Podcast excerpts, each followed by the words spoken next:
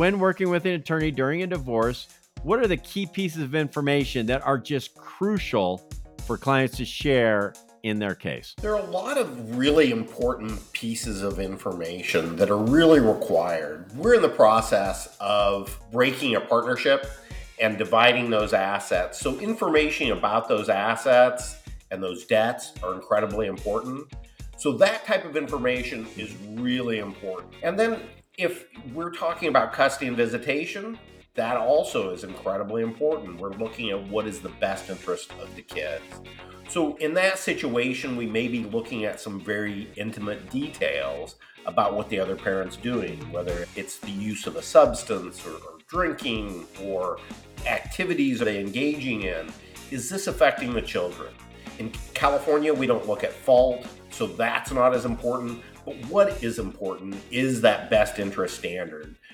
Welcome to the 805 Law Group Podcast, your source for an entertaining blend of law and legal community updates. Each week, you'll get crucial insights into family law, personal injury, criminal defense, and estate planning, along with the latest insider information about what's happening in the local legal community and high profile cases right here on the Central Coast. Now, let's get started with your host, the founder of 805 Law Group, attorney Bill Osman.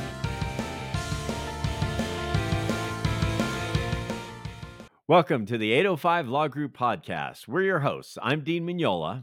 And I'm attorney Bill Osman. Today, we're going to talk about what information you should share with your attorney and what maybe you should keep private from your friends and family when you're going through a divorce case. So, Bill, let me ask you when working with an attorney during a divorce, what are the key pieces of information that are just crucial for clients to share in their case? There are a lot of really important pieces of information that are really required. We're in the process of breaking a partnership and dividing those assets. So, information about those assets and those debts are incredibly important. So, that type of information mm-hmm. is really important. And then, if we're talking about custody and visitation, that also is incredibly important. We're looking at what is the best interest of the kids. So, in that situation, we may be looking at some very intimate details about what the other parent's doing, whether it's the use of a substance or, or, drinking or you know what activities are they engaging in? Is this affecting the children is their behavior affecting the children Hmm. So that type of information is really important. In California, we don't look at fault, so that's not as important. But what is important is that best interest standard. So what is affecting the kids? How is that affecting them? We're not there just to make the other parent look bad, but we're there to provide really great information so the court can give you great custody, great uh, financial orders, so that you can move forward with your life. Okay. Now, is there legal or financial information that clients commonly overlook providing to their attorneys? And how can this oversight really impact the proceedings? Yes, quite often people will forget really common things. They'll think, oh, that was just my credit card. I, I don't need to provide that. Yes, you do. Unless you have a prenuptial agreement, all accounts are community property during the term of the marriage. And even if they are separate property, you have a duty to disclose that information. So it's really important to get all the accounts. Everybody thinks about the bank account, the check account. Those are common things. The tax returns, those are the common things that people forget is, oh yeah, I've got an old Citibank account or I have an old student loan. We need all of those accounts. So it's really important that people go through all their accounts, get all that information. If you have an old retirement account from an old job, we still need that information. Hey, maybe uh, your parents left you a piece of property or interest in a trust.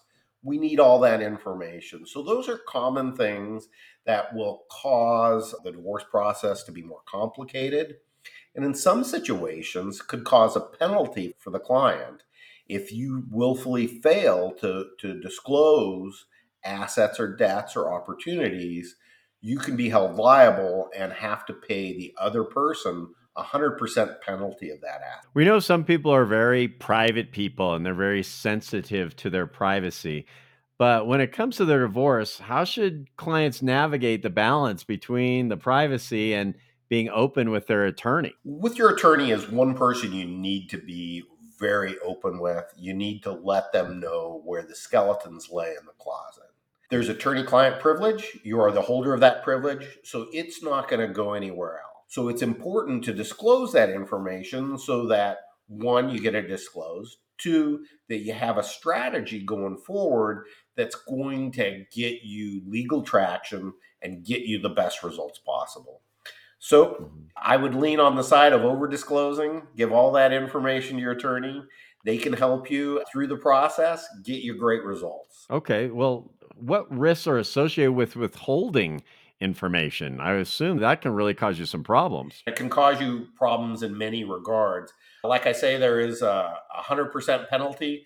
This is a very famous case. One spouse won the lottery. They quickly filled out the divorce paperwork, never told the other spouse about the lottery winnings, cashed that out after the divorce. And once it became known to the other spouse, they sued him. And what ended up happening was the other spouse got 100% of that lottery winning. Wow. So you don't want that to happen. And so it's important that you disclose that is private information. Your attorney will keep it confidential. You'll only disclose that to the other party. Not only are you risking losing the entire asset by not disclosing it, you could lose attorney's fees and costs. The attorney's fees and costs that the other spouse expended to prove that you have that asset you could mm-hmm. be fine with that under a general fee shifting statute, as well as you could be sanctioned for not disclosing that information. Okay. Are you enjoying the 805 Law Group podcast so far? Make sure you never miss an episode by hitting that subscribe button now. This podcast is made possible by listeners like you. Thank you for your support. For more information about 805 Law Group, visit our website, 805lawgroup.com. Now, let's get back to the show. Well, you gave a great example of what can happen if you don't disclose. Do you have some examples of where people, when you do disclose a lot of information, how that can help their case and has helped their case? Absolutely. When you disclose, you need to go through your asset and debt declaration, disclose all the property, whether that's real estate, whether that's cars, whether that's RVs, whether it's CDs or checking accounts or savings accounts, credit cards life insurance policies. You need to disclose all of that. And by disclosing all of that, one, you're ensuring that you're not going to get fined by the court. And two, you can start dictating the narrative around that and help put your legal team in a position that they're going to re- maximize your recovery. So let's move over from the attorney to friends and family. Okay. Are there specific personal and sensitive details that clients should avoid sharing with friends and family?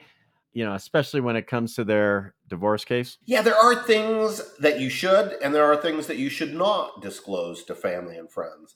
One of the things that's really important when you're going through a divorce is a great support network. Talk, talk, talk to your family, talk to your friends, aunts, uncles, grandparents that you have good relationships with, that do with your kids it's important to keep them involved in your lives. Mm-hmm. And, and so that's really important. Uh, you know, it's important to have friends to talk about emotional things that you're going through. That's really important.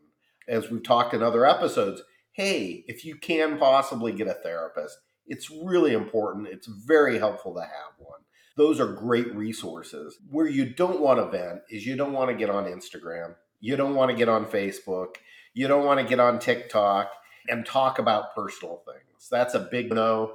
One of the things we see in court quite often is really negative posts that one of the parents has posted about the other. And this can really cause havoc, it can cause discord, and it can cause the court to find against you. So please keep it off social media because it's really important for your legal team to to have a, a, fair playing field for you and get you the best results possible. There's personal things, they should be shared with family and friends, perhaps a therapist, perhaps your attorney, but the world doesn't need to hear certain. Well, and I would think that you have to be careful about what you share with the spouse's friends and family. You know, sometimes people, even if they're having issues with the spouse, they may be close with the spouse's family, but I would think that could be a tightrope as well. Yeah, yes, it can. You know, on one hand, it's important to have their support and to maintain those relationships, especially if you have kids, to maintain those open lines of communication. Mm-hmm. But two, yeah, don't get into the de- details who did what to whom. Don't talk about fault. California is a no fault divorce state. There's no reason to get into that stuff. Let people you know love them, you care about them, that they're going to continue to be an important part of your life they're going to continue to be an important part of the kids' lives, but don't share the dirty details that are really private. That makes a lot of sense. You talked about social media and being careful on social media. Are there other specific activities that a person should stay away from when they're going through a divorce? Yeah, one of the things that gets people in trouble consistently is overconsumption. Maybe mm-hmm. having a few extra beers or an extra few glasses of wine. This can lead to problems uh, on social media. This can lead to problems at the bar. This can draw problems driving home from a friend or family's house. And so, where we see people consistently have problems in a divorce is overconsumption, whether that be alcohol or marijuana or some other substance. It's best to, to back off of that. It'll help smooth things out for you and it'll help so that you don't have problems down the road. That's great. Well, we all know people, you know, when you're in this kind of situation, you want to get the best result you possibly can. What kind of person typically gets the best results in a divorce process, would you say? People that are on top of things, people that are organized, people that can pivot, usually get the best results. First, you need to be really organized. Get that information to your attorney, do the legwork, get that information and then two, keep yourself physically and mentally fit. Stay involved if you're involved in a church group or, or a social organization that's positive. Stay involved in that. Invest in your friends, invest in your physical fitness. Even if you don't belong to a gym, hey, this is a good time to, to strike up that gym membership, get in there, hit the weights. It can really help you have mental clarity and focus. It keeps your body fit. It keeps your mind fit. And, and so do mm-hmm. these things that are important. If you're involved in a church, stay involved in it. If your kids are going to a youth group, or even if they've been out of the practice, this is a good time to get them involved in those type of things, those positive mm-hmm. activities. Make sure they're doing that sports practice and, and, and staying mm-hmm. involved in those extracurricular activities. And you should be too, because. Mm-hmm. Keeping fit, keeping that social network together is really important. And don't be in a hurry to jump in the dating pool.